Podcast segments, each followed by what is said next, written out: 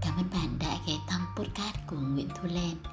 Tại đây, Len sẽ chia sẻ những câu chuyện, những trải nghiệm về cuộc sống cũng như công việc tư vấn marketing, truyền thông và xây dựng thương hiệu cho các doanh nhân doanh nghiệp trong suốt hành trình sống và làm việc của Thu Len. Hy vọng rằng những câu chuyện của Len sẽ giúp ích cho ai có duyên nghe cũng như gặp gỡ Len thông qua podcast này. Chúc bạn luôn luôn bình an và thịnh vượng.